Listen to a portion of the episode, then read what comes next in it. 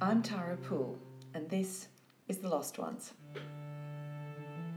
The Lost Ones Gallery in Ballarat is a contemporary art gallery and a space for creative makers. We're based in a glorious Masonic temple, right in the heart of Heritage Ballarat. We host exhibitions year round, celebrating the talent and passion of artists from around Australia and internationally. We run workshops and information sessions for those who are interested in learning a new skill or beginning a new creative direction. Welcome to our first podcast.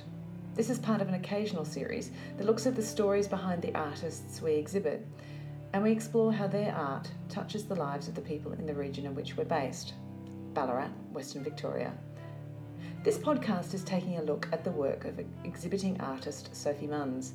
Hailing from Queensland, for this exhibition, Sophie has swapped the humid climes of northern Cook, Australia to explore the environment of Victoria.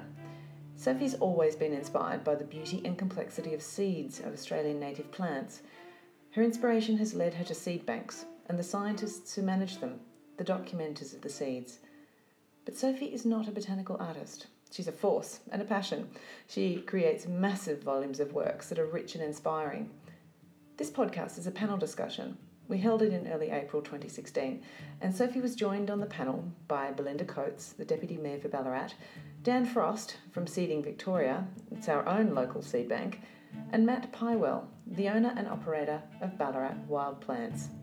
Oh, and a note this discussion was recorded in the main gallery of the Lost Ones, so our sound is not entirely perfect. We do hope you enjoy the conversation. Make some time, visit Sophie's show before it closes on the 24th of April. I'm going to start off by asking you each to go around the table to introduce yourself, say your full name, and where you're from and what you do. Sophie, I'm going to start with you if that's okay. Yes, okay. I'm Sophie Munns, and I was grew up, grew up in Grafton actually, northern New South Wales, but I've lived between Melbourne and Brisbane, and I'm currently in Brisbane. And you I do? paint. I've been painting for a very long time, uh, but in the last seven years I've been really focused on seeds, which uh, was just something that I felt was a way of finding a, a relationship to the environment that made sense to me as an artist, but has ended up leading me into the most exciting projects and meeting so many different kinds of people. So it's been fascinating. Thank you. I'm Belinda Coates. I'm the Deputy Mayor of the City of Ballarat and I'm full-time councillor there. I'm a Greens councillor and I pretty much just love the environment and nature and I'm fascinated with, um, with everything about it. If I had if I had another life and a chance to choose my profession again, I think I might choose science because I love microscopes. We were at the Dowsbed market the other day and I saw the perfect one. It was very small and antique and nifty and I would have bought it if yeah.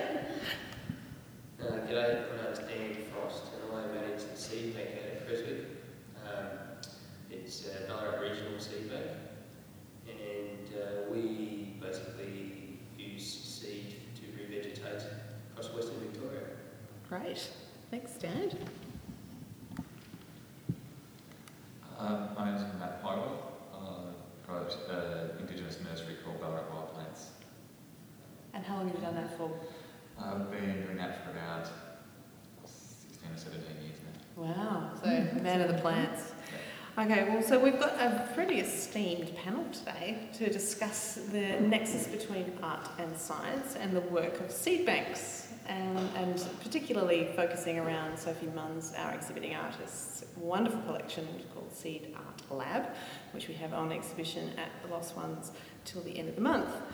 So, the work of seed banks, pretty much we're all in agreement around this panel that they're crucial to the welfare of human society. They help our ecosystem function they provide us with obviously with oxygen, but everything from medicines, clothing, fibres, obviously food.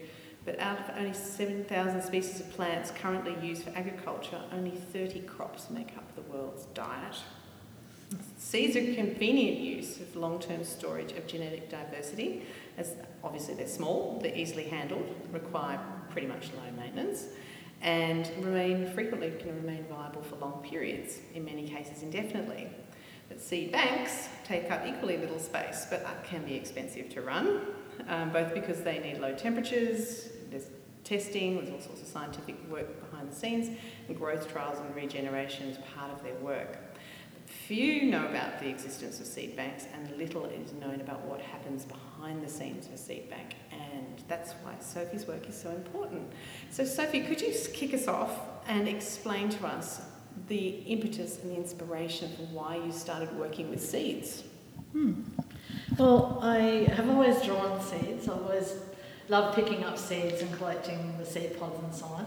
And living in a a subtropical region of northern New South Wales, it was very easy to be walking around and finding things all the time. But I moved around, moved in different places, and I found myself. Uh, I was living in Melbourne for about 12 years, and I started to re- really miss the environment of the north. And funnily enough, when I ended up back living in Brisbane, the whole thing about the seeds came back to me. And I had been looking for a way of finding a focus that would um, bring environment, the environment and nature into my work and told a few people I was going to start a seed project and the next thing somebody said, have you heard about the seed lab out of the Botanic Gardens?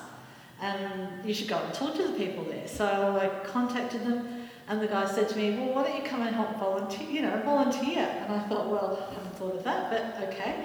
And once I started going there, I wasn't going very often. It was only a couple of, every couple of weeks for a day the stories, there were lots of people coming in regularly to volunteer, so there was a lot of knowledge in the room at any one time. And so, even if the seed technician Jason was particularly busy, there was always other people telling stories and explaining work, and there was connection with Greening Australia and all kinds of different local nurseries. And, and then there was the connection, the person that, the um, organisation that funded that seed lab was the Millennium Seed Bank from Kew Gardens.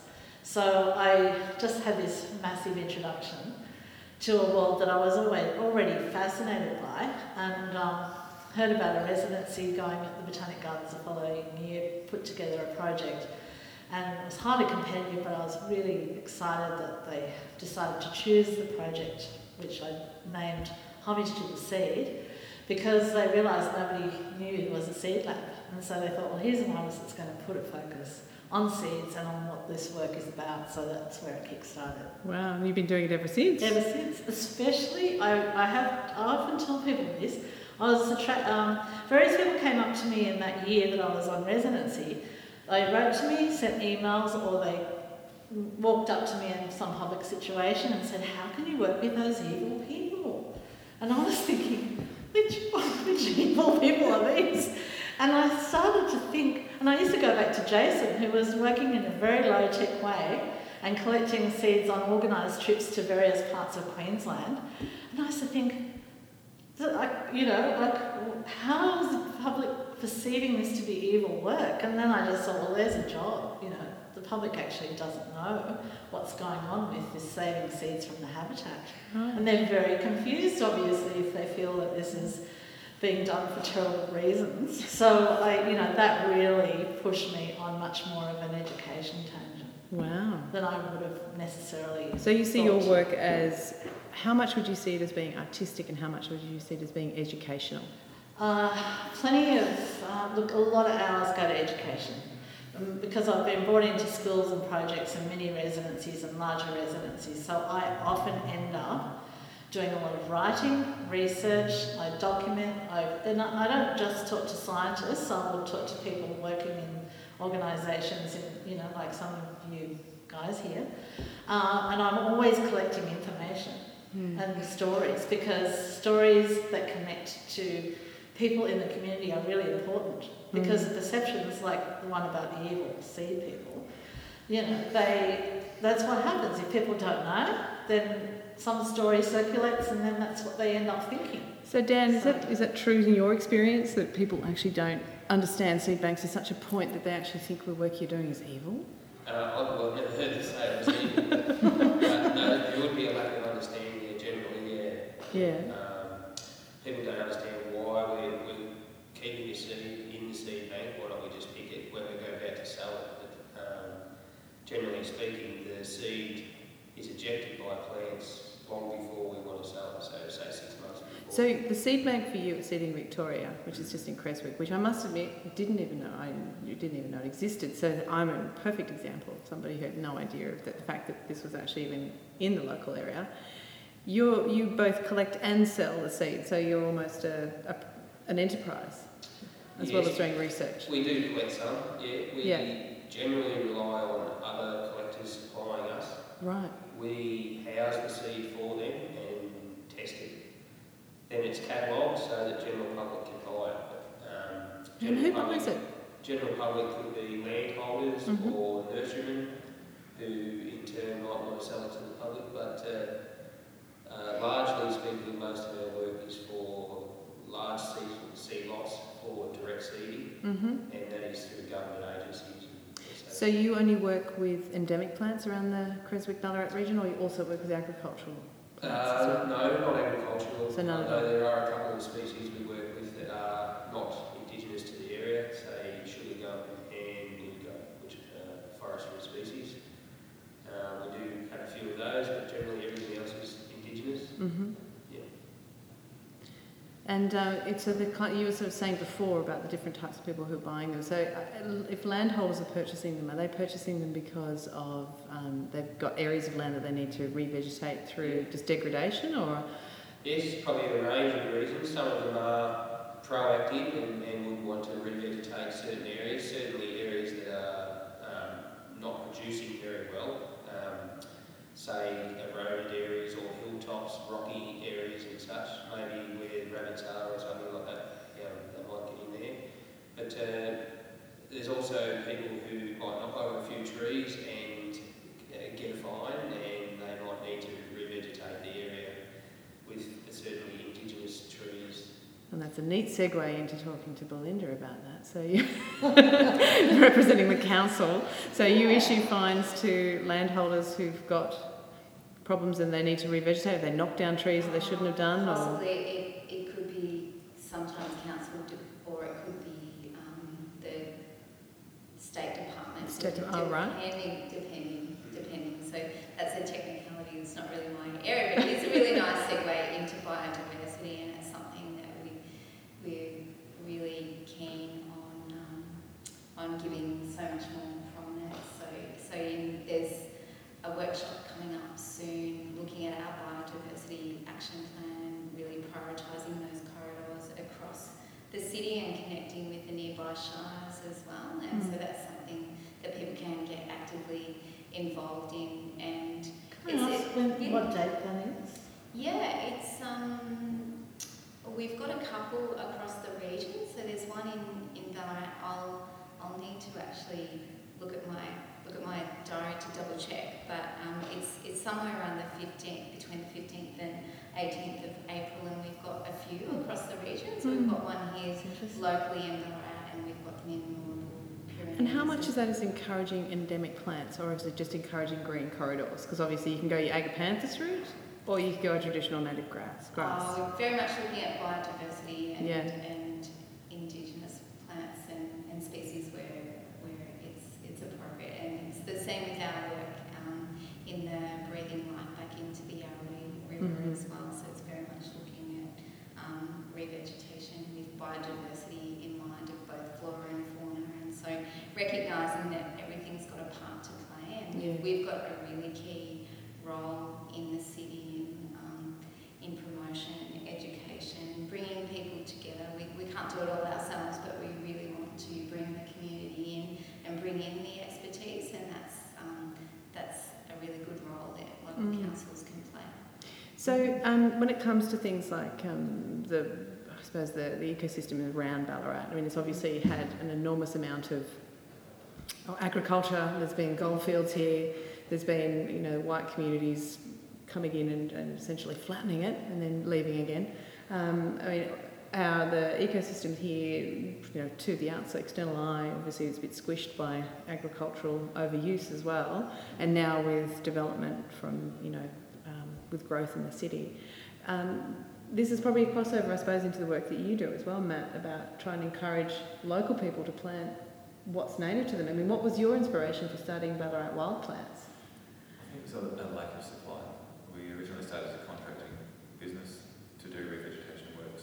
And who were you working for then? Was it? Uh, that was private, private landholders as well Yeah. as people like catchment management authorities. And we just found that the range of local natives weren't available. And they were actually, you know, looking for those that local endemic plant. Because I have to say, as a local landowner, I have exactly the same concern. Yeah. Uh, yeah, we just found that the diversity wasn't there, so we, we would research what plants should go into an area to revegetate it, and they weren't available. So to fill in the time between contracts, I took over a block and started trying to grow my own on a larger scale in the backyard like I was, and it's sort of grown from there. No pun intended.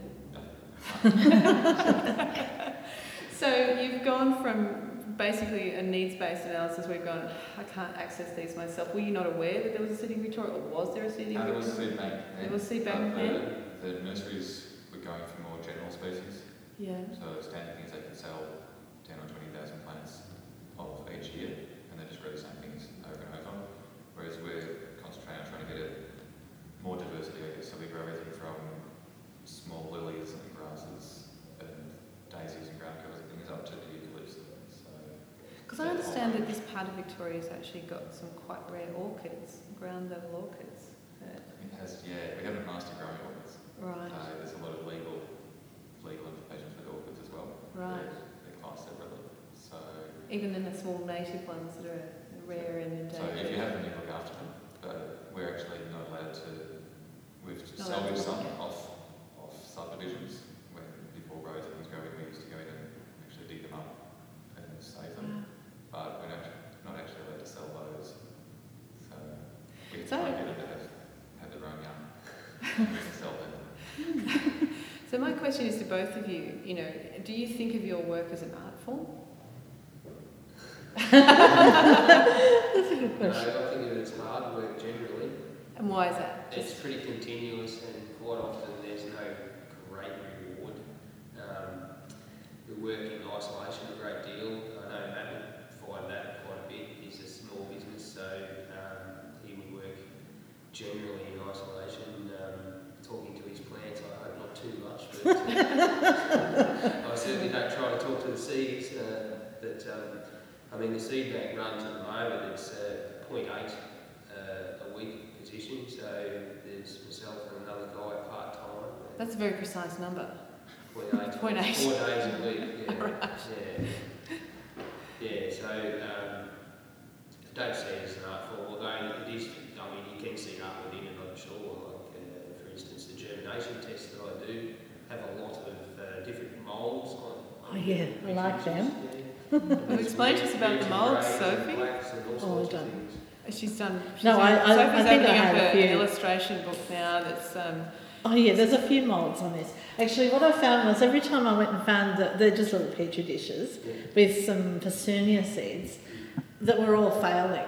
So it's a highly endangered species, and um, and it was just fascinating. I always find all the really mouldy things because they're so interesting to draw and photograph. But the scientists go, "Oh, don't do them," you know, they're failed.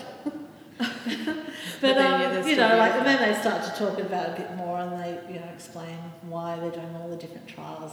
And but you do work at that level. You're doing a lot of that. We do at times. germination tests Yeah. for very large batches before it goes out to make sure that it's going to grow in the field Yes. or in, in its application anyway, so that, um, well, basically because we have a, um, a commodity for sale, to send it all out and not have it grow, it comes back to us, so we know it does grow. Yes. so we- we're that's a quality assurance for you. Pretty much. Yeah. Yeah. And, and in the time that you guys have been doing your both of your operations, have you noticed that people, like the community, has changed the kind of questions they're asking or the seeds that they're asking for? Uh, Go I- for it, Matt. Yeah, I have. I think. Yeah? Um, I know early on when we started the nursery, people were just after the general species. So I was the only one really recognising those smaller species.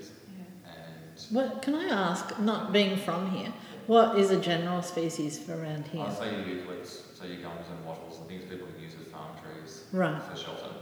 That's the most popular items. So, So- like plantings. Okay, but over time they start asking for. That's it. Uh, yeah, we used to grow the, the small, more decorative species, thinking they'd be good for gardens, Yes. and they never sold. Mm. but now, Now it's starting to now change. it's turning, so we're getting I couldn't remember from having lived in Melbourne many years ago.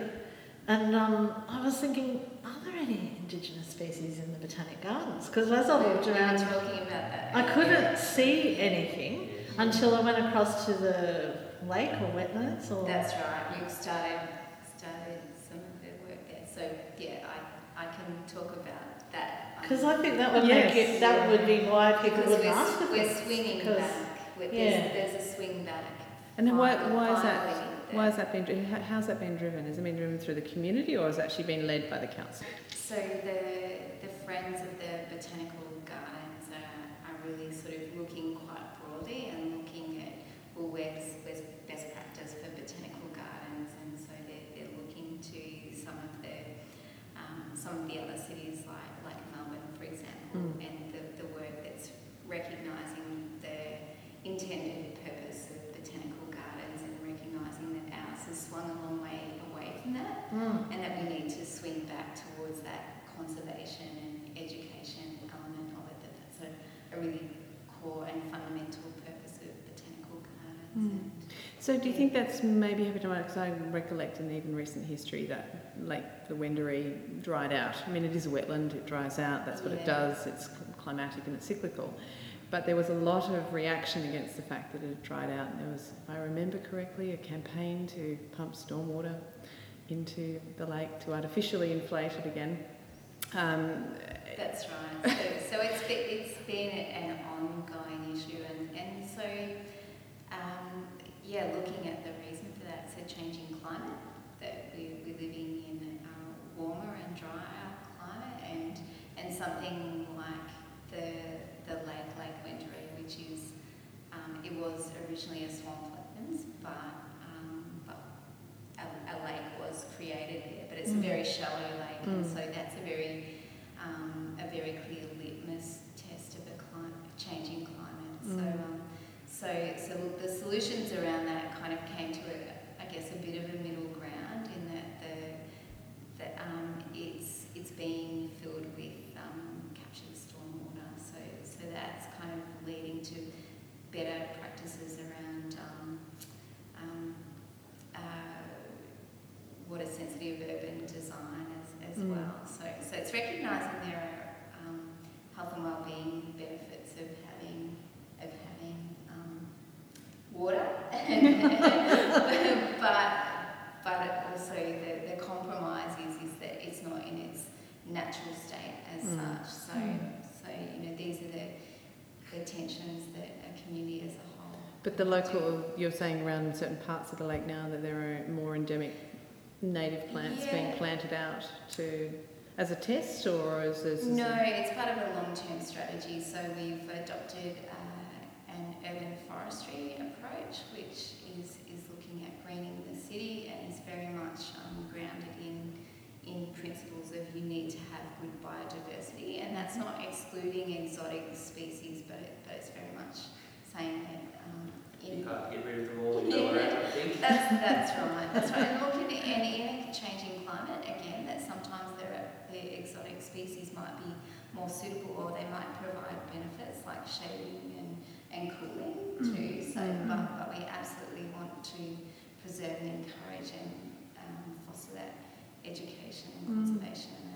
So, Sophie, obviously, just on the back of mentioning climate change, do you feel that the work that you're doing, obviously, you've done it over several years, have you noticed a change in attitudes amongst the scientists in which you work with concerning issues around retention of seeds and climate change, or is there a debate which we hear that you know out in the more public domain that climate change is not either not real or not caused by oh, humans? Well, I have never met anyone in, Any working in a seed lab or a plant bank or any of these places who don't think climate change is not, you know, isn't making a huge impact already.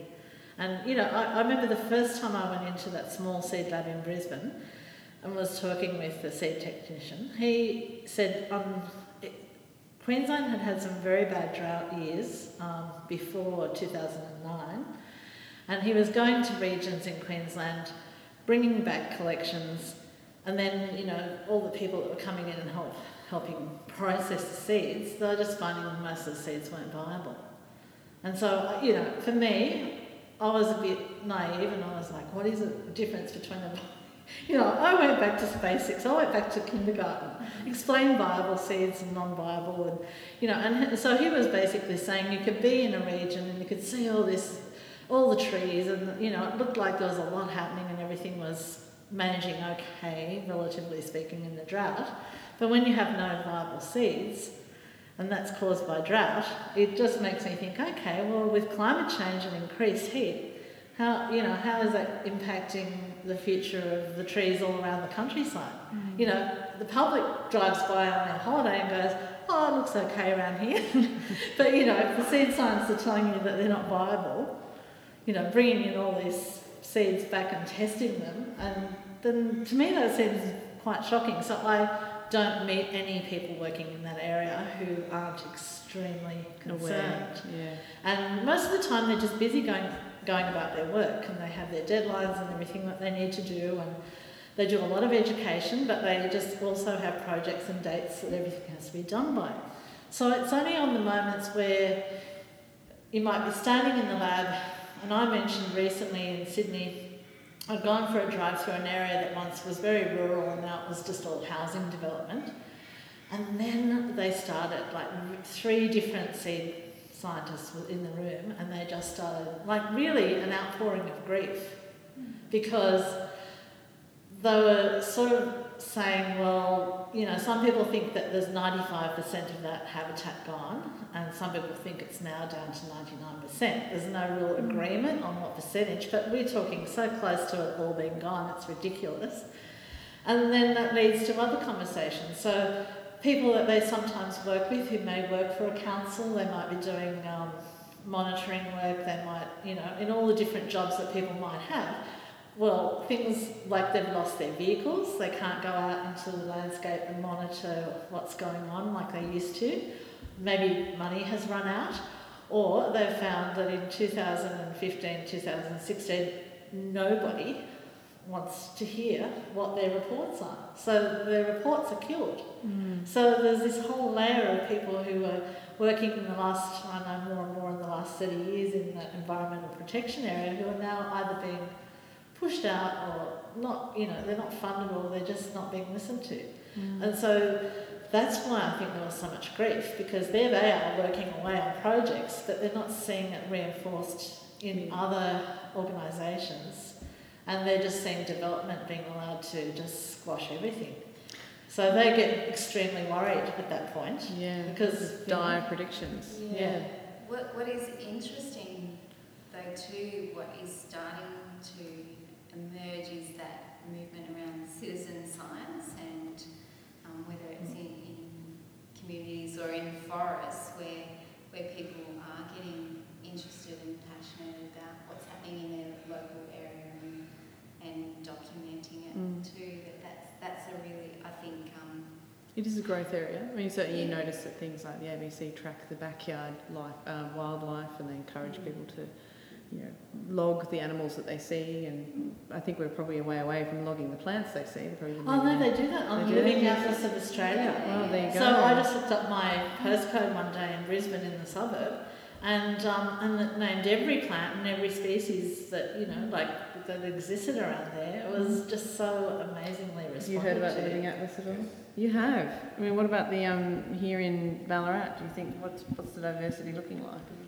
Checked it out? I don't use it that way so. How do you use So it? Do I you use use it-? I'm looking for a species, or if we get uh, a landscape designer or somebody might recommend a range of plants for a project we're involved in. Mm-hmm. If there's one that I'm not familiar with, Does that, off- does that happen often? The developer contacts you and says, I want a plant that you don't know about? uh, yeah, because we have designers in Melbourne. Right. so, yeah, so we've got a good relationship with some of the local contractors and, and designers up mm-hmm. and even working with the council at the moment on a project with MyStar, where we get to go through the list and cross everything in appropriate off and replace it with things that are more local. That's fantastic. That's great. That's great. It's, yeah, it's sort of a, a feeling of accomplishment, I guess, that we've got to a point where we're trusted by the people in the glass house or a council. They trust my judgment on, on what should be here and what shouldn't. Mm. But Yeah. yeah, I do. I do doubt myself to the point say whether it's whether it really does occur here, whether it uses faraway rather than use. Oh, it certainly sounds like something I'm going to get involved in and start logging plants and, and documenting them. Because it's, um, so I think that's uh, also a sense of powerlessness. I think that a lot of community members feel. You know, you're bombarded as a community member with the idea of climate change. It's also big. I can't do anything about it. You know, it's got nothing to do with me, and my little change isn't going to make any difference. So things like that is obviously really important to encourage community member to understand that they can actually do something, even if it's in their small literal backyard. But then they can also do things like, I suppose, come and have a look at this exhibition. and, and get a bit worded up on, on the work that Sophie does and, um, and understand a little bit more about obviously Seeding Victoria and Matt. So I'd like to thank you all so much for taking part in this of our first of hopefully many um, panel discussions about various issues. And um, so thanks Matt, thanks Dan, thanks Belinda and thanks Sophie. Pleasure. Thank you. Thank you, Tara. Sophie Munz's show is on at the Lost Ones Gallery from the 6th of April through to the 24th of April 2016. Come on and let us know your thoughts. This was our first podcast, and we sincerely enjoyed our first discussion. Do let us know if you'd like to hear more from the Lost Ones. The Lost Ones podcast is produced by Stephen Piggott and myself, with support from our gallery and workshop coordinator, Merrin Brody. We'll be signing off today with an original track, For Emma, performed by local du- duo Siobhan Fearon and Jeremy Rowe. Enjoy.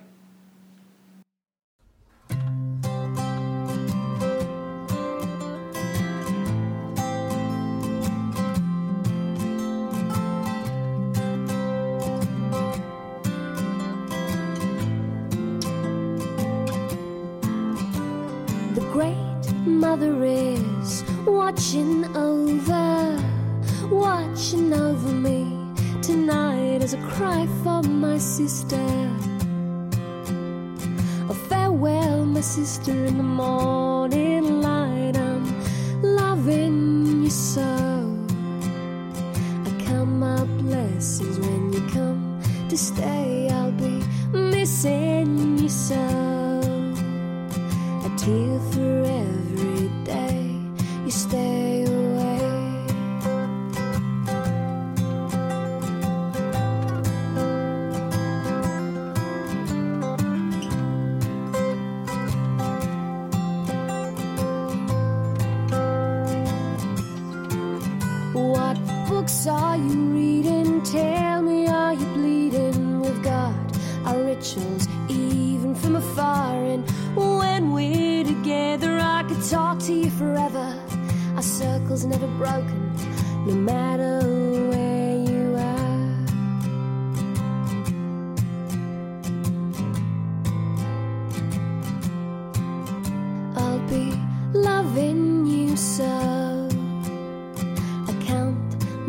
blessings when you